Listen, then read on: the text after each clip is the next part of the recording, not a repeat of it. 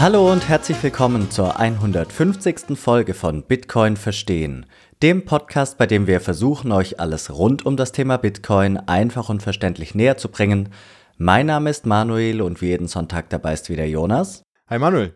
In dieser Folge gehen Jonas und ich der Frage nach, ob Bitcoin Schutz vor Inflation bietet. Wir stellen zu Beginn der Folge fest, dass es zwar verschiedene Definitionen von Inflation gibt, da es im Kern jedoch insbesondere um den Kaufkraftverlust von Geld geht, war eine Definition leicht gefunden. Viel schwieriger ist die Suche nach einem geeigneten Inflationsschutz. Hier kommt es unserer Meinung nach jedoch entscheidend darauf an, welcher Definition von Inflation man folgt. Vor diesem Hintergrund kommen wir zu dem Ergebnis, dass Bitcoin zwar auf der einen Seite einen sehr guten Schutz vor Inflation bietet, jedoch auf der anderen Seite nur phasenweise einen Schutz vor der Inflationsrate selbst. Noch ein kurzes Wort zu den beiden Sponsoren des Podcasts und dann geht es auch schon los. Werbung Relay macht das Sparen und Investieren in Bitcoin für jeden zugänglich. Die Bitcoin-Only-App ist einfach und intuitiv gestaltet und damit auch bestens für Anfänger geeignet. In der App kannst du Bitcoin innerhalb weniger Minuten für Gebühren von bis zu einem Prozent kaufen und verkaufen, indem du unter anderem unseren Rabattcode BTC Verstehen verwendest. Bei Relay ist keine Registrierung, Verifizierung oder Einzahlung erforderlich. Das Tolle ist, dass du Bitcoin direkt in dein in die App integriertes Wallet kaufst. Auf diese Weise bist nur du im Besitz deiner eigenen Schlüssel und damit alleiniger Besitzer deiner Bitcoin. Und nachdem ihr eure Bitcoin gekauft habt, solltet ihr euch unbedingt um die sichere Aufbewahrung kümmern. Und hierfür können wir euch uneingeschränkt die Hardware-Wallet Bitbox 02 von Schiff Crypto empfehlen, denn mit dieser könnt ihr eure Bitcoin, beziehungsweise besser gesagt eure privaten Schlüssel, offline und sicher aufbewahren.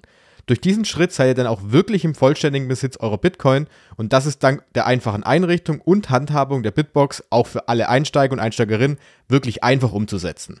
Und dank der Partnerschaft erhaltet ihr mit dem Code BTC Verstehen 5% Rabatt auf die Bitcoin All Edition der Bitbox 02. Alle Informationen zu Bitbox und zu Relay sowie die jeweiligen Rabattcodes findet ihr natürlich nochmals in den Episodennotizen. Werbung Ende. Nachdem wir die letzte Folge einen Gast dabei hatten, diese Folge mal wieder zu zweit. Wir möchten heute uns der Frage widmen, ist Bitcoin ein Inflationsschutz oder nicht? Da bekommen wir die unterschiedlichsten Antworten, je nachdem, bei welchen Seiten oder bei welchen Podcasts man sich darüber informiert. Aber bevor wir reinstarten, möchten wir die Gelegenheit nutzen und uns bei euch bedanken, weil ihr, nachdem wir die Value for Value Folge mit Moritz veröffentlicht hatten, wirklich dieses Angebot oder diese Bitte Value for Value zu nutzen, Satz zu streamen, großartig angenommen hat. Das freut uns riesig.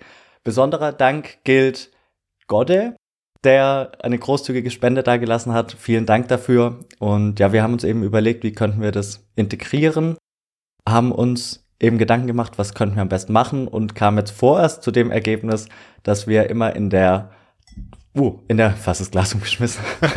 immer, in, immer in der, ähm, in der Folge, die eben auf die vorausgegangene Folge folgt, den, ja, den Spender eben namentlich erwähnt, der am meisten Sets gestreamt hat, beziehungsweise der den größten Boost geschickt hat. Und wir haben uns noch eine andere Sache erwähnt, äh, überlegt, da übergebe ich an dich. Genau, wir hatten, ich glaube, die, die schon länger dabei sind, das war, glaube ich, vor eineinhalb Jahren noch, ganz relativ am Anfang unseres Podcasts, hatten wir äh, am Ende der Folgen, je nachdem welches Thema es auch war, nochmal so eine Art Highlight der Woche rausgenommen, ja. wo wir kurz drüber gesprochen hatten. Und wir kriegen auch von euch immer auch Fragen per E-Mail oder auch Twitter. Und wir haben uns überlegt, wir könnten vielleicht so ein, zwei Fragen auch von euch immer reinnehmen. Das heißt, die wir dann am Ende ganz kurz beantworten, weil es ja doch noch ein paar Fragen gibt und oder auch Einschätzungen von, von uns zu irgendeinem Thema. Deswegen haben wir uns überlegt, wer uns da gerne über die Value for Value Podcast Apps, die ihr teilweise auch nutzt schon, einen Boost schickt, da könnt ihr eine Nachricht hinzufügen und da könnt ihr uns gerne eine Frage stellen zu einem bestimmten Thema oder zu einem bestimmten, ja, aktuelles Thema möglicherweise auch. Und das werden wir dann immer so, ja, entweder, in der Woche danach oder vielleicht zwei Wochen danach schauen wir mal, wie wir es reinkriegen äh, ja, am Ende der Folge noch beantworten. Muss jetzt kein Thema sein, was zu der Folge passt, direkt, aber wir haben gedacht, weil bestimmt noch ein paar Fragen offen sind und es auch wieder reinkommt, dass wir das so machen wollen. Macht natürlich nicht so eine zu lange Frage, weil sonst werden wir zwei Stunden Podcast aufnehmen müssen, aber es gibt ja auch kleine Fragen und Einschätzungen und äh, ja, auch von meiner Seite vielen Dank dafür, dass das wirklich nach dieser Folge so zahlreich genutzt wird Und das freut uns natürlich sehr. Und genau, deshalb schickt uns das gerne durch. Wer da noch nicht ganz weiß, worum es geht, wir können es auch nochmal auf die Folge mit Moritz darauf hinweisen. Da haben wir das Thema Value for Value sehr, sehr detailliert angesprochen, wie man das Ganze nutzen kann, welchen Vor- und Nachteil das haben möchte, könnte, äh, haben könnte in Zukunft. Da könnt ihr auf jeden Fall nochmal reinhören, wir werden es natürlich nochmal verlinken. Und äh, genau, deswegen vielen Dank dafür. Und ich glaube, jetzt können wir mit der heutigen Folge loslegen. Ja, noch eine Ergänzung. Also die übliche Möglichkeit, uns Fragen per E-Mail oder Social Media zu schicken, bleibt natürlich. Klar. Da antworten wir natürlich nach wie vor. Ähm, wir gehen der Antwort eben nur in der Folge nach, wenn ihr die Frage so stellt, wie es Jonas gerade beschrieben hat. Genau, dann tauchen wir rein. Bitcoin und Inflationsschutz. Wir müssen erstmal definieren, was ist denn Inflation? Da fängt es ja schon an im Endeffekt, weil es gibt ja unterschiedliche Definitionsarten. Früher war es anders, als es heute ist. Wie ist es? Was ist Inflation? Ja, wir haben ja in dem Podcast schon häufig drüber gesprochen und es ist gar nicht so einfach, da eine richtige Definition rauszuziehen, weil die aktuelle Definition, wenn man so ein bisschen nachschaut, ist, die ja meistens herangezogen wird, ist einfach ein anhaltender Prozess der Geldentwertung. Das heißt also, wir haben eine allgemeine Preiserhöhung von Waren und Dienstleistungen, was wir jetzt zum Beispiel ja gerade im letzten Jahr vor allem hatten. Das heißt also, wir kennen es alle, die meisten Preise steigen einfach an. Die Gründe dafür sind erstmal nebensächlich, würde ich mal sagen.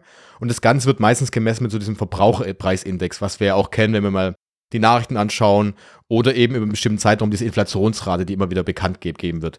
Und da wird ja einfach, naja, da wird auch viel gestritten. Das nimmt man ja meistens diesen Warenkorb, wo man dann eben Sachen reinpackt, die wir im Alltag eigentlich nutzen sollten. Und dann schaut man sich an, wie die Preise sich meistens monatlich oder im Vergleich zum Vorjahr verändert haben. Da ist immer die Frage, da wird ja eigentlich nie mit reingenommen, warum steigen denn die Preise an erstmal? Derzeit steigen die Preise natürlich deswegen an, weil Energiepreise sehr hoch waren. Das Thema Ukraine-Krieg war dabei. Es gab eine Verknappung, weil die, äh, das Angebot sehr gering war. Und das ist die eine Seite, die derzeit genommen würde. Aber wie du angesprochen hast, gab es mal eine ursprüngliche Version und das, die Inflation kommt ja vom lateinischen Wort inflare, also das Aufblähen. Und da geht es eher darum, dass man darüber spricht, dass die Geldmenge sich ausweitet. Das heißt also, eine Währung oder ein Geld eben verliert an Kaufkraft, weil eben die Geldmenge erhöht wird und dadurch verwässert ja jede einzelne Geldeinheit nochmals und hat deswegen auch eine geringere, ja, eine geringere Kaufkraft. Hat aber genau den gleichen Effekt, dass man sagt, die Preise steigen an. Und deswegen vermischt man das auch gerne so ein bisschen und die beiden spielen auch miteinander zusammen. Und ähm, schlussendlich geht es nur darum, dass eben die Geldeinheit, die ich heute bekommen habe, auf, bei beiden Versionen oder bei beiden Definitionen, hat in Zukunft eine geringere Kaufkraft. Also ich kann mir damit weniger kaufen. Und das kann man, glaube ich, so mal relativ, also das ist wirklich sehr, sehr grob umrissen, aber ich glaube, für unsere heutige Folge reicht das aus. Kann man so mal die Inflation, glaube ich, ein bisschen darstellen. Ja, ich würde auch sagen, dass das für die heutige Folge auf jeden Fall ausreicht. Wen es interessiert, ähm, die EZB hat auf ihrer Homepage dazu einige Informationen zur Verfügung gestellt. Ein, zwei Ergänzungen, also die Inflationsrate, die ausgegeben wird, die basiert eben oder die, ähm, die misst den Anstieg des allgemeinen Preisniveaus und dieses allgemeine Preisniveau wird eben gemessen durch diesen harmonisierten Verbraucherpreisindex, den wir eben haben in der EU. Ist aber, wie gesagt, harmonisiert, das heißt über alle Länder hinweg und nicht gleichzusetzen mit der persönlichen Inflationsrate, weil in diesen Verbraucherpreisindex fließen unterschiedliche Güter ein und unterschiedliche Güter werden unterschiedlich gewichtet. Je nachdem, wie viel Geld man ausgibt für ein Gut, ähm, hat es eine niedrigere oder eine untergeordnete Bedeutung im Vergleich zu Gütern, die mehr Geld in, für sich in Anspruch nehmen, wenn wir es kaufen. Beispielsweise Kaffee fließt niedriger ein, hat niedrigeren Faktor als Benzin oder ähnliches. Und dementsprechend kann es natürlich sein, wenn ich jetzt ein Koffein-Junkie bin, dass meine Inflationsrate viel höher ist als die von der EZB ausgegebene Inflationsrate. Und wenn ich gar kein Auto habe, entsprechend niedriger ist. Also da gibt es unterschiedliche unterschiedliche Faktoren, die da reinspielen. Im Endeffekt kann man sagen, naja, wenn wir dieses Preisniveau als Basis haben, stellt sich ja schon die Frage, das muss man ja irgendwie definieren. Also äh, das eine ist maßgeblich für das andere, aber diesen Punkt eins muss man erstmal rausarbeiten. Aber ja, wie gesagt, so tief wollen wir gar nicht, wollen wir gar nicht einsteigen. Wichtig ist das, was du gesagt hast. Im Kern geht es eben um den Kaufkraftverlust äh, des Geldes. Richtig. Ich hatte nur noch ja? ein Punkt, der mir sehr war nicht interessant, weil man kann ja bei der Bundeszentrale für politische Bildung, kannst du ja auch nachschauen, die mhm. eine Definition dazu haben. Und die hatten wirklich nochmal rausgehoben, dass als Inflation nicht gilt, bei einmaligen, vorübergehenden, durch ungewöhnliche Vorkommnisse, ich habe jetzt mal zitiert, zum Beispiel Missernten und Streiks. Ja, so Finde ich sehr interessant. Ja, ja. Genau. Könnte man dann zum Beispiel den Ukraine-Krieg auch als derzeit einmalige, in Anführungszeichen, und vorübergehende Situation darstellen? Wäre es dann überhaupt eine Inflation, die da rauskommt, oder ist es einfach nur ein Preisschock? Darüber muss man sich auch mal Gedanken machen. Und das finde ich sehr interessant, wo ich dann wiederum sehe, dass diese Definition, die für Inflation, die wir gerade herannehmen, wie gesagt, mit diesem Thema Preise gehen hoch, einfach aus Gründen, warum auch immer, ob das überhaupt eine Inflation ist oder ob es einfach nur ein klassischer Preismechanismus ist, den wir erkennen. Angebot äh, wird niedriger, Nachfrage bleibt gleich, der Preis muss ansteigen. Und das finde ich bei der ganzen Diskussion um Inflation sehr, sehr interessant, mal darüber nachzudenken, ob das überhaupt die richtige Definition ist, die wir gerade so in der allgemeinen Bevölkerung nutzen. Ja, ja, ist richtig. Wie gesagt, jedenfalls geht es ja darum, dass die, dass die Kaufkraft des Geldes entwertet wird, also das einzelne Geldstück, wenn man so möchte, halt weniger Wert hat. Ich kann mir heute weniger mit meinem Euro kaufen, als es letztes Jahr der Fall war. Wenn wir jetzt die Frage beantworten möchten, ist Bitcoin ein Inflationsschutz, muss man sich ja Gedanken darüber machen, was ist, was ist damit eigentlich gemeint? Was denkst du, was meinen die Leute damit, wenn sie fragen, ist Bitcoin Inflationsschutz? Weil wenn du es googelst, dann kriegst du relativ viele Seiten, auf denen steht, wie lege ich mein Geld an? Also im Endeffekt geht's immer um eine Outperformance, also dass du immer mehr Rendite erzielst, als die Inflationsrate gerade hoch ist. Und das ist so die, das gängige Verständnis, hatte ich das Gefühl, von Inflationsschutz. Würdest du das teilen oder siehst du es anders? Ich würde es, wenn man es mal wirklich Wort für Wort nimmt, ist es genau das wahrscheinlich. Also wenn man wirklich sagt, ich, oder die meisten nehmen das wahrscheinlich so an, und ich würde auch sagen, wenn man darüber spricht, geht es eben darum, ich habe jetzt eine Nehmen wir jetzt mal den Verbraucher, äh, die Inflationsrate, die wir jetzt gerade haben, basierend auf diesem Verbraucherpreisindex, den wir ja haben, auf diesem Preisniveau. Was haben wir gerade? 8% ungefähr? 8,5, sowas, ja. 8,5. Nehmen wir mal, nehmen wir mal 8. Das heißt also, dieses, diese Anlageklasse, dieses Aufbewahrungsmittel, diese, was auch immer, wo ich mein Geld drin stecken habe, muss diese Kaufkraftverlust von 8%, der dann ja monatlich passiert oder gerechnet auf das letzte Jahr gerechnet, ausgleichen. Das heißt also, in dieser Zeit muss dieses Ganze in dem Preis auch um 8% ansteigen. Und jetzt ist halt die Frage, welches oder wie funktioniert das Ganze? Wie soll das funktionieren? Weil, ähm, wie du ja auch gesagt hast, das ist ja einerseits komplett als Durchschnitt gerechnet auf irgendwie auf alles dann, die 8%.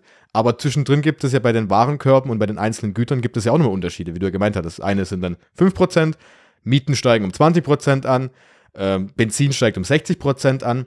Wie will ich das denn mit einem einzelnen Gut, was ich kaufe, als Absicherung denn ähm, ja, absichern. Das heißt, es müsste ja auch immer das wieder annehmen und vor allem nicht nur, wie du ja schon angesprochen hattest, nicht nur langfristig, sondern am besten innerhalb von einem ganz kurzen Zeitraum. Das heißt also, wie jetzt zum Beispiel, nehmen wir das Beispiel Ukraine-Krieg, es hat begonnen, die ähm, Energieversorgung wird knapper, weil wir gesagt haben, wir nehmen kein Gas mehr aus Russland.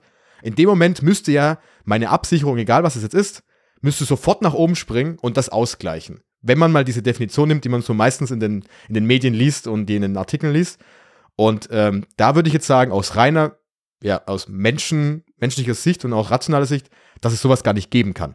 Weil eben diese, weil eben diese Preisschwankungen so kurzfristig und so unvorhersehbar, unvorhersehbar sind, dass das gar nicht funktionieren kann. Also da, das war mein erster Gedanke, als ich mich mit dem Thema auseinandergesetzt habe. Ich weiß nicht, wie es dir damit ging oder, oder wie siehst du es denn?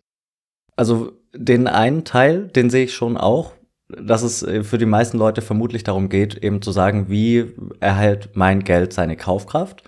Und da ist mir auch schwer gefallen, mir was auszudenken, was da eben passen könnte. Wie, ähm, sonst würden sie ja irgendwo letztlich alle machen. Das Einzige, was mir, was mir aufgefallen ist, ist, ähm, im, wenn du Vermieter bist als Eigentümer, gibt es ja die Möglichkeit, die Mietzahlung unterschiedlich eben ähm, ja, zu staffeln. Du kannst sagen, ich mache eine Staffelmiete, Prognost prognostizierst du irgendwie den Kaufkraftverlust und ersetzt es dann halt fest. Es gibt die Möglichkeit, aber auch eine Indexmiete zu vereinbaren. Und bei der Indexmiete ist es so, dass auch der Verbraucherpreisindex die Basis dann ist für diese Mieterhöhung, die du dann eben, wenn du eine Indexmiete vereinbart hast, eben vollziehen kannst. Das geht auch nicht im relativ engen Takt, also man muss dann ein Jahr lang warten, aber das ist so das Einzige, was mir bekannt ist, wo du wirklich sagen kannst, Inflation steigt und in der Konsequenz habe ich einen Hebel, um das auszugleichen. Fairerweise muss man aber sagen, die Miete, die man bekommt als Eigentümer, geht ja nicht eins zu eins auf dein Konto. Also das zwar schon, aber du musst ja wieder Rückstellungen bilden für Instandsetzung und alles Mögliche. Jedenfalls, das ist das einzige, wo das einzige mir bekannte Mittel, wo du eben sagen kannst, die Inflation bewegt sich so und auf der Gegenseite hebe ich mein Einkommen, meine Rendite entsprechend an. Weil umgekehrt geht es auch, dann kannst du es auch wieder nach unten korrigieren. Eben auf Basis dieses Verbraucherpreisindexes. Und ansonsten ähm, gibt es natürlich Nuancen dazwischen. man kann ganz normal in die, ja, wenn du die gängige Kapitalanlage nimmst, ein ETF, die wird ja meistens irgendwie beworben mit fünf bis sieben Prozent im Jahr, Vorsteuer und nicht inflationsbereinigt. Ähm, da wärst du ja dann aktuell natürlich drunter, aber das ist zumindest ein Teil, könnte eine Inflationsabsicherung sein, wenn es wirklich nur um den Kaufkraftverlust geht. Ich habe mir aber noch gedacht, aber es hängt halt auch mit der Definition zusammen, was ist Inflation? Wenn du sagst, es ist diese ältere Definition, das sich auf, aufblasen, ausweiten der Geldmenge, dann können wir natürlich sagen, bräuchte man irgendwas, was einen gegen die Möglichkeit der Geldmengenausweitung absichert. Aber äh, kommt halt darauf an, was die Inflation ist. Wenn es wirklich nur um den Kaufkraftverlust geht, dann fällt mir da nichts ein, wo du sagen kannst, das ist 100% eine Inflation, eine Inflationsabsicherung. Gerade und genau bei diesem Geldmengenausweitungsdefinition, also zweite Definitionsvariante, die du nimmst, dann kommt natürlich auf da, dann kommen die Sachen ins Spiel, die begrenzt sind. Ja. Wie zum Beispiel Gold, Immobilien und Bitcoin. Wir kommen nachher auch noch drauf. Bitcoin ist sehr begrenzt. und ähm, weil dann hast du ja den, den, den Punkt, dass wenn eben die Geldmenge ansteigt und aber eine andere Gegenseite die Sachwerte eben in der, ja, in der, in der Menge nicht mit ansteigt und dann verteilt sich wieder auf diese begrenzte Menge, haben wir wieder den gleichen Punkt, dann steigt eben ja auch der, der Preis dieses, des Goldes zum Beispiel an und du gleichst es wieder ein bisschen aus. Und, ähm, aber dafür müssten die Menschen es auch erstmal so sehen, dass zum Beispiel äh, das Gold, wenn wir jetzt mal bei Gold erstmal bleiben, dass das auch eine Absicherung sein könnte. Aber auch hier weißt, hast du es ja auch, die, die Zukunft ist unsicher. Wir wissen nicht, wie sich verändert. Das heißt also, eine Versicherung ist nicht in dem Moment sofort da, sondern das ist eher langfristig gedacht. Und eine Versicherung, und das fand ich auch sehr interessant, wann schließt du eine Versicherung ab? Im Vorhinein schon. Nicht erst, wenn der Zustand angekommen ist und ich brauche es jetzt unbedingt, sondern ich nehme sie vorher und wenn es dann da ist, dann habe ich vorher schon mitgenommen und hoffe dann, dass es eben die Versicherung äh, greift. Und das wird mich, glaube ich, bei diesem Thema Inflationsschutz auch mit reinnehmen. Aber ich denke, wie du auch gesagt hast, sowas wie ein richtiger Inflationsschutz, dass ich sagen kann, die in der Tagesschau gemeldeten 8% gleiche ich jetzt sofort aus mit irgendetwas. Ich glaube, das ist utopisch. Das wird nicht funktionieren. Wie soll das auch funktionieren? Vor allem auch diese einzelnen Punkte, die da reinspielen, die kann ich ja gar nicht vorhersagen. Ich weiß nicht, ob jetzt morgen die Preise für Fernseher sinken oder steigen. Ich weiß nicht, ob die Getreidepreise sinken oder steigen. Das kann ich ja gar nicht vorhersagen. Und dann müsste man sich überlegen, warum steigt denn meine Versicherung überhaupt im Preis? Obwohl ja eigentlich alles andere gerade knapp wird. Das heißt, es muss ja irgendwie Geld reinfließen. Und da denke ich mir, das kann doch gar nicht funktionieren. Weil irgendeiner muss ja Geld reinschieben in dieses Ding, damit es nach oben geht. Und das genau in dem richtigen Zeitpunkt noch. Und das kann ja eigentlich gar nicht funktionieren. Ja, irgendjemand muss halt wenn es sowas geben würde, irgendeiner muss halt Geld zahlen, dass du als derjenige, der die Versicherung in Anführungszeichen im Vorfeld abgeschlossen hast, eben dann Nutzen daraus ziehen kann. Ja. Also müssten die, die Beitragszahler, die später kommen, vielleicht einen höheren Beitrag haben, irgendwie so. Aber ansonsten, wie gesagt, mir ist außer dieser Indexmiete ähm, nichts geläufig, wo ich sagen würde, wie du so schön gesagt hast, wenn ich heute in der Tagesschau sehe, 9%, 10%, dass ich mir denke, ja, kein Problem, es wird eben entsprechend ausgeglichen von irgendeinem Fonds oder was auch immer. Genau. Ja, das Einzige ist halt noch, was ich gelesen hatte oder was für eine Idee war, ähm, zu sagen, das ist aber jetzt halt nicht für alle Güter gedacht, sondern eben für ein einzelnes Gut zum Beispiel. Beispiel, äh, Getreide ist äh, knapp jetzt, dann kaufe ich möglicherweise Aktien von einem Getreidehersteller oder Getreidebauer, äh, Farm, wie heißt es denn? eben, eben Produzenten davon und weil eben man davon ausgehen kann, weil eben da eine große Nachfrage ist, können sie die Preise erhöhen und möglicherweise steigt dadurch dann auch der Aktienpreis an und ich habe das so ein bisschen dann, ja, wie man so schön sagt im Englischen, diesen Hedge hat man ja immer diese Absicherung dagegen. Ähm, das könnte noch sein, wobei, wie gesagt, das bringt halt auf globaler Ebene jetzt auch nicht, weil ich müsste ja für alle Güter, die irgendwie jetzt gerade im Preis steigen, müsste ich ja dagegen den Produzenten eine Aktie kaufen und das funktioniert ja einfach auch nicht mehr. Und du müsstest im Vorjahr prognostizieren, welches Gut im Folgejahr besonders gut läuft, besonders nachgefragt ist, weil sonst kaufst du ja wieder danach. Und dann ist die Versicherungsmöglichkeit wieder nicht gegeben, weil die musst du ja davor kaufen, sonst funktioniert's nicht. Genau. Und das zeigt aber auch wieder, wie verrückt eigentlich diese Idee ist, dass man die Inflation voraussagen möchte, wenn man diese erste Definition nimmt. Wenn man sagt, man nimmt die Definition von Preis, steigenden Preisen bei allen Gütern woher wollen wir denn vorhersagen, dass Kaffee jetzt billiger und teurer wird und allem drum und dran? Das ist doch keine Inflation mehr. Das ist doch wirklich nur noch, ein Preis steigt an, weil halt knapp ist. Oder weil das, weil die, das Angebot knapp ist. Und da komme ich dann irgendwann nicht mehr mit, dass das irgendwie als Inflation, äh, dass das als Definition der Inflation herangezogen wird. Ja, wahrscheinlich liegen deshalb auch die Prognosen so häufig daneben, weil du es eben nur schwer vorhersehen kannst. Okay.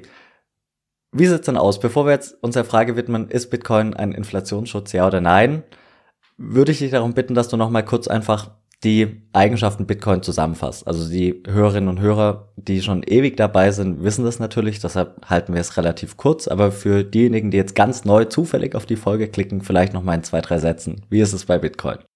Bei Bitcoin ist es eben, wenn wir bei dem Thema Inflation jetzt mal bleiben, wenn wir uns darauf fokussieren. Wir haben jetzt gerade eben ja gesprochen, Definition von Inflation ist meistens, oder die zweite Definition davon, das inflare Thema, ist eben die Ausweitung der Geldmenge. Das heißt, die Geldmenge, die wir jetzt gerade im Euroraum haben, zum Beispiel, ist sehr flexibel. Die Zentralbanken können ja da auch Geld nachschieben, auch die Geschäftsbanken, die wir so kennen, können Kredite vergeben. Und das heißt also, die Geldmenge ist nicht begrenzt. Und bei Bitcoin ist es ähnlich wie bei Gold, dass eben der, der größte Wert als Wertspeicher für Bitcoin ergibt sich eben dadurch, dass die Menge an Bitcoin auf 21 Millionen begrenzt ist. Also derzeit haben wir 19,3 Millionen schon im Umlauf und bis 2140 ungefähr äh, sind wir dann bei 21 Millionen.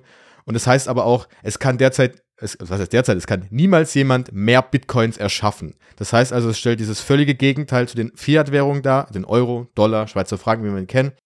Und vor allem kennen wir, wenn wir es können, wir könnten den Code auch nachlesen. Man kann diese, diese Formel ja nachschauen. Die ist ja überall transparent dargestellt und es ist festgeschrieben und man kann es selbst überprüfen. Und ähm, deswegen, das ist so der für mich der größte der größte Vorteil, das größte Argument eben für Bitcoin in diesem Zusammenhang mit Inflation, weil eben das diesen Gegenpol darstellt, dass ich eben die Menge nicht erhöhen kann und die Menge eben begrenzt ist, im Gegensatz zum inflationären System, das wir jetzt gerade haben. Genau. Also die, die Key Facts, sage ich mal, wir haben eine begrenzte Geldmenge, wir nähern uns 21 Millionen immer mehr an. Es ist vorgegeben, wie diese Bitcoin ausgegeben werden, kommen wir auch gleich dazu. Und das ist so der, ja, der wesentliche Unterschied. Und je nachdem, welche Definition man für Inflation heranzieht, ist natürlich Bitcoin gegebenenfalls ein Schutz gegen Inflation. Wenn wir jetzt nur die, schauen wir uns erstmal die erste Definitionsart an. Einfach den Anstieg des Preisniveaus. Da wird ja immer ähm, der, der aktuelle Monat mit dem Vorjahresmonat verglichen und dann eben die Inflationsrate entsprechend ausgewiesen. Wenn wir das genauso eins zu eins bei Bitcoin übertragen würden, müssten wir jetzt ja auch im Endeffekt den aktuellen Preis nehmen und dann mit dem Vorjahresmonat vergleichen. Da wäre Bitcoin negativ, daher ist es auch so, also gemessen in Euro. Daher ist es so, dass man ja häufig auch Schlagzeilen irgendwie liest mit, aha, Bitcoin hat, hat versagt.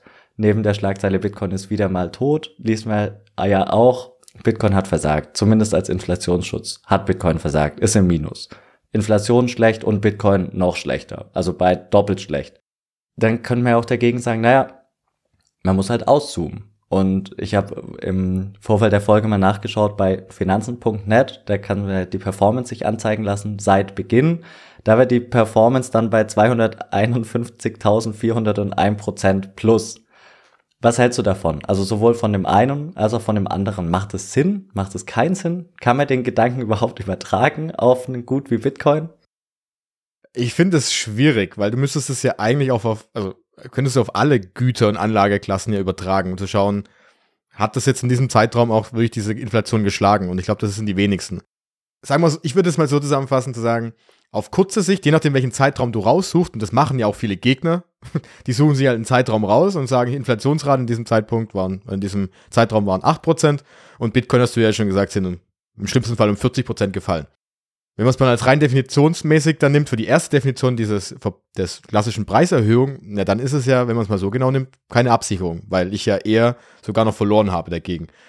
Und wenn ich jetzt aber mal einen anderen Zeitraum nehme, ich glaube, das beste Beispiel ist ja, oder wir müssen ein Stück zurückgehen. Bitcoin gibt es seit 14, doch 14 Jahren. 14? 14 Jahren, genau.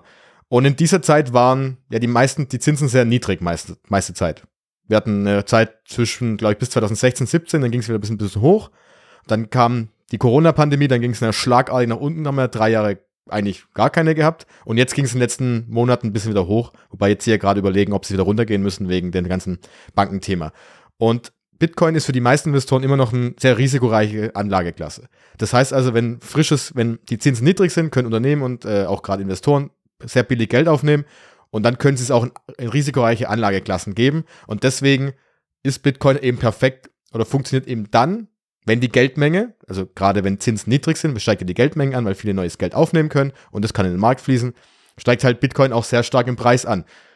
Und dann kannst du jetzt, um dann zurückzukommen auf deine erste Frage, jetzt kannst du neben Corona, wir hatten die Anfangsphase 2020, Bitcoin stand bei 4000 Dollar, 5000 Dollar, sehr ja, niedrig, oder? Ja, ja da ging es nochmal richtig nach unten im Preis. Ja. Genau, wo alle auch gesagt haben, oh, Bitcoin ist nichts. Und äh, da war es nicht. Und dann, und dann ging es, und dann jetzt gibt es die Stimmen oder die Argumente dazu, die sagen, in dem Moment ging es dann ja los mit dieser Geldmenge, die reingeschossen wurde. Wir mussten die Wirtschaft retten, die Menschen mussten gerettet werden. In den USA gab es sogar Helikoptergeld, jeder hat 1200 US-Dollar, glaube ich, bekommen.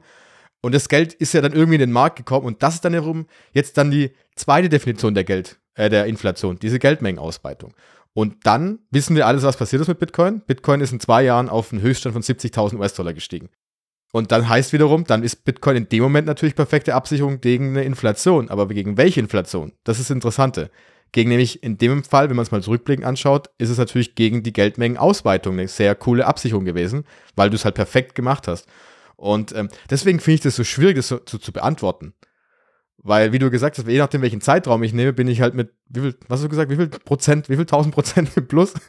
251.401. Genau, und dann schlage ich ja jede Inflation. Und deswegen müsste man sich jetzt anschauen, müsste man sich ja jeden Zeitraum anschauen, wie sich Bitcoin verhalten hat. Aber bis jetzt sieht es halt eben so aus, dass es in der, in, in, Zeiten bei einer, in, in von Inflation, wie wir es jetzt gerade letzten Monate hatten, die eben dadurch entsteht, dass es eine Knappheit gibt bei einem Angebot Bitcoin eben nicht reagiert und wie wir gerade eben dargestellt haben, warum sollte es auch reagieren? Also, was sind die Gründe, warum sollte Bitcoin denn ansteigen, wenn die Energiepreise niedrig sind, äh, hoch sind, weil es wenig Energie gibt? Warum denn? Und wenn man andersrum schaut, natürlich steigt Bitcoin möglicherweise an, wenn die Geldmenge ausgeweitet wird, weil das Geld muss ja irgendwo hin. Und das Geld geht dann möglicherweise in Bitcoin und wie wir gerade eben gesehen haben, ist Bitcoin eben begrenzt, so wie Gold. Und dann steigt auch der Preis an. Und dann hast du wiederum in dem Fall, und ich würde wäre der Meinung eben, dass es Bitcoin möglicherweise eine Absicherung gegen diese zweite Definition der Inflation ist, der Geldmengenausweitung, und gegen die erste, der Verbraucherpreisindex-Inflation, wahrscheinlich gar, kein, gar keine Absicherung gibt und Bitcoin auch keine Absicherung bieten kann. Also das wäre jetzt meine Meinung dazu. Du meinst, oder habe ich dich richtig verstanden? Du hast beobachtet, dass Bitcoin die Tendenz hat, im Preis zu steigen, wenn die Zentralbankpolitik lockeres Geld, eine lockere Geldpolitik fährt. Genau. Weil dann hast du halt, ja, ist Geld günstig und wenn Geld günstig ist, sind Leute dazu geneigt, das salopp gesagt überall reinzuschmeißen und davon profitiert halt auch Bitcoin, weil dann die Nachfrage steigt und das Angebot begrenzt bleibt. Ja. Ich stelle mir ehrlich gesagt, oder ich habe mir in Vorbereitung auf die Folge die Frage gestellt, ob es überhaupt Sinn macht, zu fragen, ob Bitcoin eine Inflationsabsicherung sein kann, weil irgendwie, man kann es drehen und wenden, wie man möchte, wir kommen ja immer darauf zurück, der einzelne Euro, der einzelne Dollar verliert an Kaufkraft. Und wenn wir uns nochmal das vergegenwärtigen, was wir in Folge 120 mit dem Leo besprochen haben, mit Bitcoin als Recheneinheit, wenn wir alles in Bitcoin rechnen würden, dann wäre es ja nicht so. Also klar, Bitcoin steigt und fällt im Preis gemessen in Euro, aber die Güter gemessen in Bitcoin sind in der Tendenz fallend. Und dann haben wir ja gar nicht das Problem, dass, dass die Güter, äh, dass Bitcoin an Wert verliert. Und im Umkehrschluss haben wir auch nicht den Ansporn, irgendwas suchen zu müssen, was im Preis steigt, weil wir mit Bitcoin was haben, was im Verhältnis zu den Gütern steigt und die Güter werden im Verhältnis zu Bitcoin günstiger. Das heißt, wenn wir in Bitcoin denken und rechnen und leben, dann stellt sich für mich die Frage gar nicht, ist Bitcoin ein Inflationsschutz? Also wenn wir, wenn wir in Bitcoin denken, gibt's die Frage nicht, meiner Auffassung nach, weil es kein, was, wenn wir den Fakt ausklammern, dass ja immer noch neue Bitcoin dazukommen und wir gerade in Bitcoin momentan, glaube ich, eine Inflationsrate von 1,8 Prozent haben, durch diese 6,25 äh, Bitcoin Block, Subsidy jeden Block, ähm, wenn wir das ausklammern, weil das ja ein vorgegebener Plan ist, in der Tendenz abnehmen bis ungefähr 2140 oder 2142, dann haben wir ja gar keine Inflation. Also ab diesem Punkt haben wir keine Inflation und dann gerechnet in Bitcoin fällt alles. Das heißt, da stellt sich für mich dann die Frage irgendwie nicht, ob Bitcoin eine Absicherung gegen Inflation sein kann, wenn man in Bitcoin rechnet. Wenn man in Euro rechnet, dann stellt sich die Frage für mich.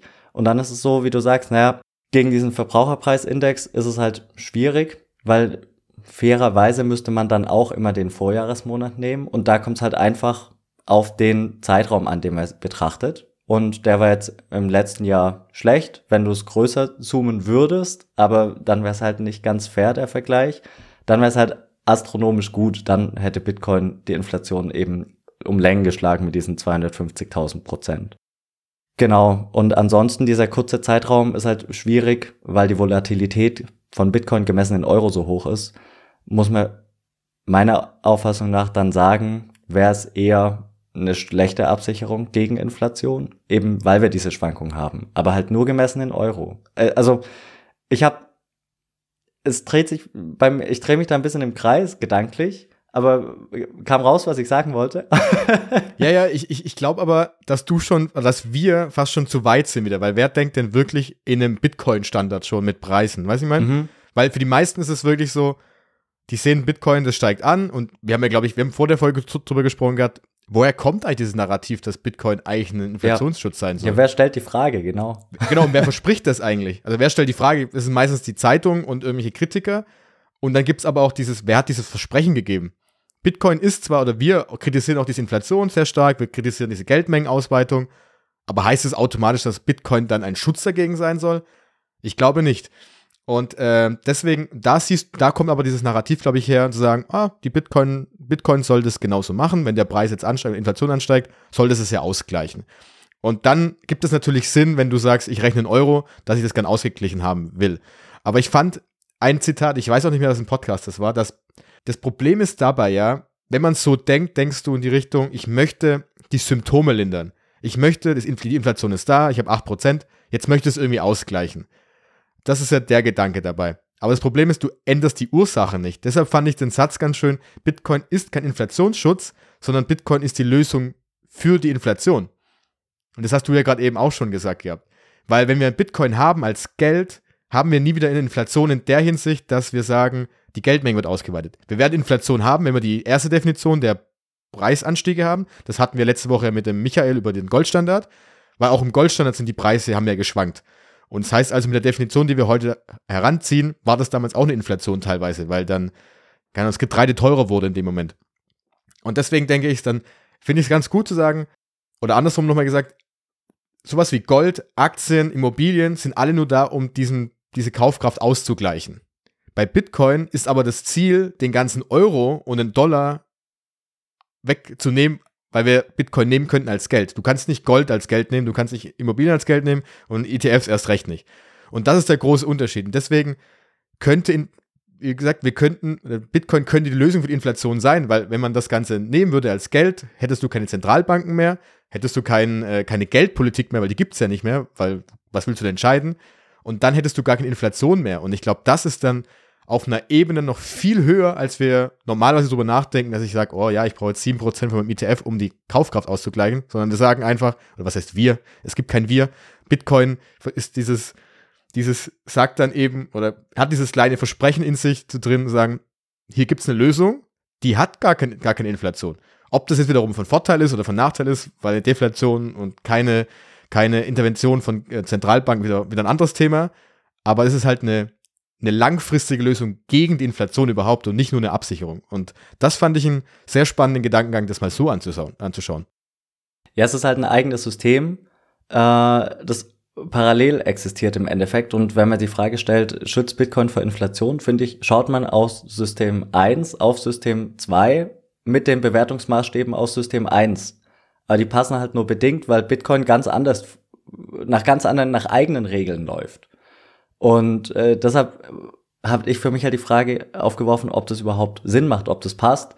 Ähm, aber ist eigentlich ist, ist ein guter Satz, dass Bitcoin gegen die Inflation halt selbst schützt, nicht gegen die Inflationsrate, weil es mit Bitcoin keine Inflation dann geben kann. Und was, ich, was man auch noch hinzufügen kann, das schützt ja auch gegen diese Geldpolitik. Mhm, genau. Weil ähm, man ja sagen kann, ich, ähm, bei Bitcoin ist es mir egal, weil diese Geldpolitik, die die Zentralbanken machen, tangiert mich jetzt erstmal bei Bitcoin nicht. Tangiert mich so weit, dass natürlich, wenn die Zinsen steigen, wird natürlich Bitcoin auch fallen. Aber tendenziell wird, wird ja die Geldmenge auf dieser Welt eher noch mehr werden, weil wir wissen ja, die, die, die Staaten werden mehr Geld äh, in Umlauf bringen müssen, um die Wirtschaft zu stützen. Es wird ja nicht weniger werden. Sie müssen ja auch neue Schulden aufnehmen, das wissen wir alle jetzt dann. Und was passiert denn, wenn die Geldmenge ansteigt und das Ganze auf ein, auf, wie gesagt, auf einen Sachwert trifft, der begrenzt ist, dann wird der Preis auch wieder von Bitcoin ansteigen. Und der große Unterschied bei Bitcoin ist eben auch, im Gegensatz zu ETFs und anderen Sachen, dass Bitcoin nichts anderes kann, als einfach nur Geld sein. ETFs hat ja Unternehmen, da steckt irgendwas drin, die haben Mitarbeiter, die haben, ähm, die haben Maschinen, die haben Lagerhallen. Aber Bitcoin hat ja nichts anderes. Bitcoin hat halt nur 21 Millionen und mehr kann das ja auch nicht. Bitcoin ist ja, also hat dummes Gold eigentlich, oder einfach nur blöd. Das kann ja nichts anderes. Das kannst du nicht um den Hals hängen, du kannst es nicht verarbeiten zu einem Fahrrad oder irgendwas. Und das war es dann auch. Und ähm, deswegen, ich glaube auch, dass man sagen könnte, dass Bitcoin da so eine, eine Absicherung gegen diese Geldpolitik ist. Weil, wenn die Geldpolitik noch weiter aus dem Ruder läuft, dann und die Menschen mehr noch merken, dass Bitcoin sehr interessant sein könnte, dann wird da mehr Geld reinfließen und dann wird der Preis auch ansteigen. Und dann habe ich automatisch eine Absicherung gegen die Inflation und aber auch gegen die Geldpolitik der Zentralbanken. Also kann man im Endeffekt zusammenfassen, zusammenfassend als Antwort geben, es kommt drauf an. Wenn man in Bitcoin denkt, macht die Frage keinen Sinn. Wenn man in Euro denkt, muss man schauen, gegen was soll denn abgesichert werden. Wenn gegen den Kaufkraftverlust abgesichert werden soll, dann kommt es auf den Betrachtungszeitraum an.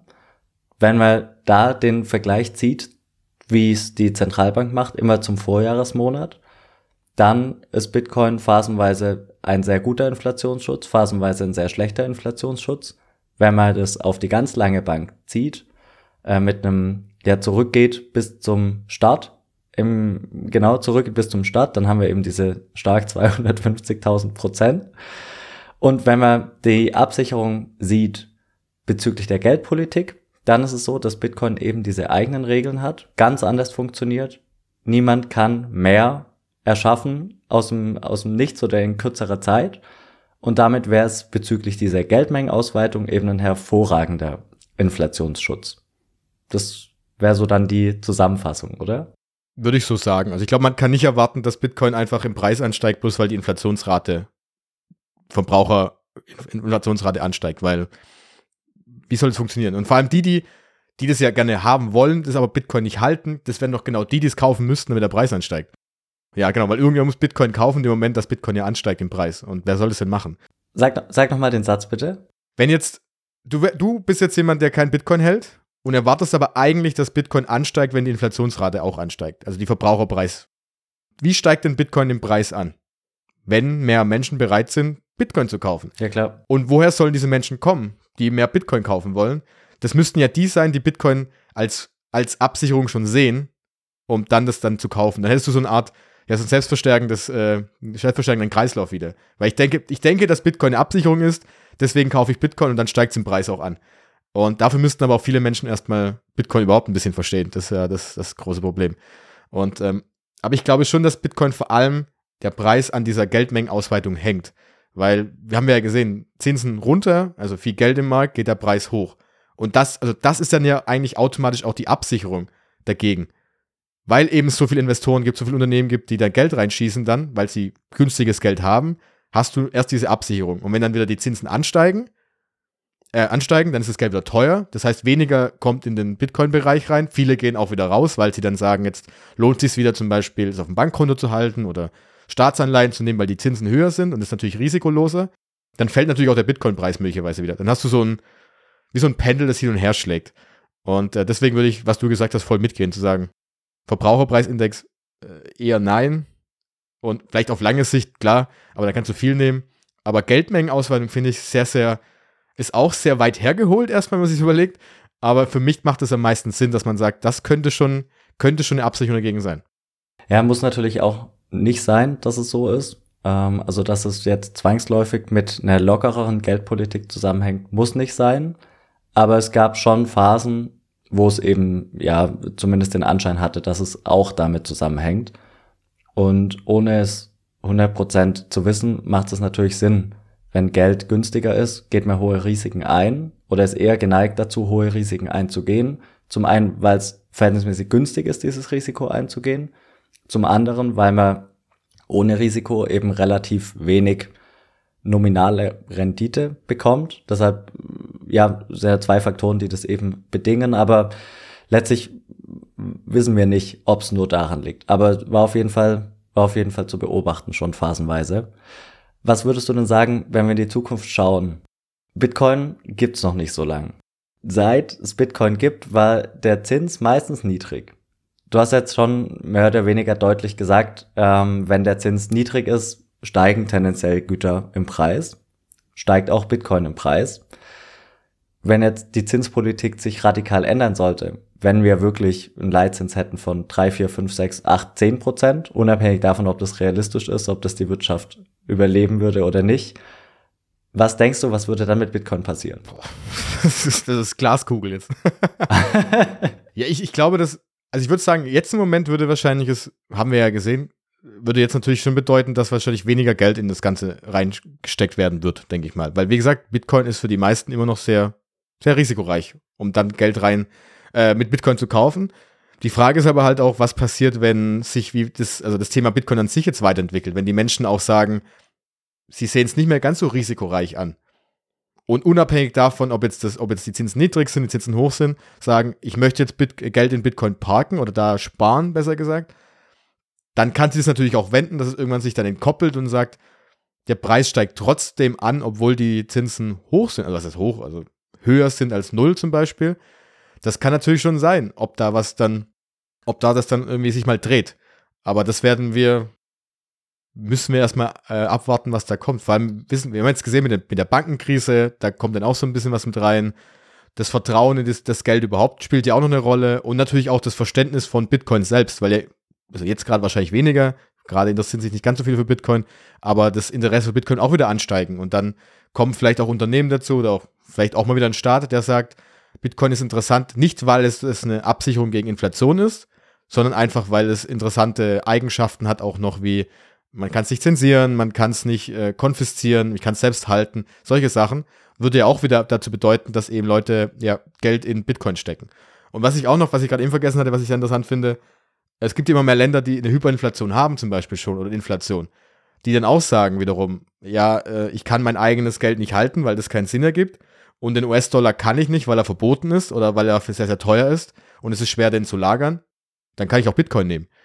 Obwohl Bitcoin natürlich für jemand Außenstehendes sagt, steht dran, naja, das hat sich, das schwankt ja stark, hat eine hohe Volatilität, aber im Gegensatz zu einer Währung, die hyperinflationiert mit 50, 60, 70, 80 Prozent, ist Bitcoin immer noch verdammt stabil. Kann natürlich auch noch mit reinzählen. Also, aber ich, es ist eine ultra schwierige Frage, das zu beantworten, was da in Zukunft kommen wird. Also, aber wir sehen ja, wie, wie viele Faktoren damit reinspielen müssen. Nee, wer kann sich beantworten? Den Punkt, den du noch angesprochen hast mit Staaten, die Bitcoin im Endeffekt als Währung nehmen könnten, neben dem Dollar oder statt dem Dollar hatte ich auch noch auf meiner Liste.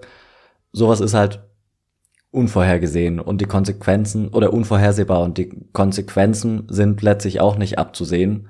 Ähm, wenn mehrere Länder sich dazu bereit erklären, wird es ja auch Auswirkungen auf den Preis gemessen in Euro haben.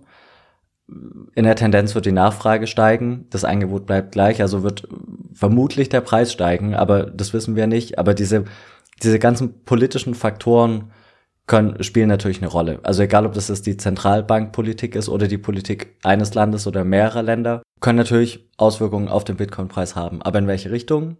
kommt darauf an, wie sie sich entscheiden und das weiß einfach niemand.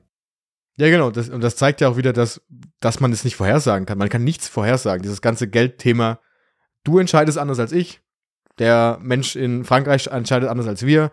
Keiner weiß, wie schnell jemand, ob, ob Bitcoin überhaupt irgendwo ankommt und mehr Menschen damit beschäftigen oder ob Bitcoin die nächsten zehn Jahre immer noch dieses, die Anlageklasse ist, die man zum Traden nutzt, also zum schnellen Geld machen kommt es, wird es schneller, dass die Menschen irgendwie sagen, Bitcoin ist ein cooler Wertspeicher, weil das nicht äh, inflationiert äh, über 21 Millionen hinaus. Wir wissen es halt einfach nicht und ähm, deswegen pff, gute, keine Ahnung. Also wir müssen es schauen. Aber was wir jetzt glaube ich wissen oder was wir rausbekommen haben, dass es dieses Narrativ von dem schnellen Inflationsschutz erstens gar nicht geben kann und Bitcoin das auch gar nicht erfüllen kann und äh, ich glaube, das auch gar nicht erfüllen muss. Weil ähm, würde ja auch bedeuten, Bitcoin würde nur im Preis steigen, wenn alles im Preis steigt. Also würde ja auch heißen, wir müssten eine hohe Inflationsrate haben, damit Bitcoin auch ansteigt. Und das wollen wir ja auch nicht haben. Also, das glaube ich, will niemand am Ende auch haben, weil das wirkt ein bisschen komisch dann. Gut, dann kamen wir heute etwas schneller rum als sonst. Äh, ich habe alle Spiegelstriche abgehakt, die ich auf meiner Liste hatte. Ich hoffe, wir konnten ein bisschen Licht ins Dunkel bringen. äh, auf die Frage, die wir nicht ganz nachvollziehen können, woraus sich diese Frage ergibt, wer diese Frage als erstes gestellt hat, weil wie du eingangs irgendwann gesagt hast, du weißt auch nicht, ob Bitcoin dafür gedacht wurde, äh, dafür gemacht wurde. Es kommt auf die Definition des Problems an und je nach Definition des Problems kann man eben auf Bitcoin schauen und stellt fest, ja, es ist ein Inflationsschutz oder nein, ist es eben nicht. Und je nachdem, auf welchem Gleis man sich bewegt, ist halt der Zeitraum relevant oder eben nicht. Oder es funktioniert temporär oder nicht. Und ich finde, äh, wenn ich was rausnehme aus dieser ganzen Folge, dieses, dieses Zitat von, äh, dass es eben keine Absicherung gegen Inflation ist, sondern es ist die Lösung dafür. Weil, wie wir gesagt hatten, in dem Bitcoin, in der reinen Bitcoin-Welt würde es keine Inflation mehr geben. Das heißt, wir würden nicht nur die Symptome lindern, sondern die ganzen Ursachen davon. Und ich glaube, das ist ein guter Abschluss, für diese Folge, um die man mitnehmen kann. Und wir werden natürlich noch einiges verlinken, wo man ein bisschen weiterlesen kann und ein paar Videos und Artikel, die dann noch ein bisschen tiefer reingehen. Und äh, genau. Gut, dann würde ich sagen, hören wir uns nächste Woche. Hier wäre jetzt äh, unsere Frage der Woche. genau. Wenn wir eine hätten, aber wir haben sie erst diese Woche angekündigt, deshalb gibt es keine Frage der Woche. Ähm, genau. Bis nächste Woche. Genau. Ciao. Ciao.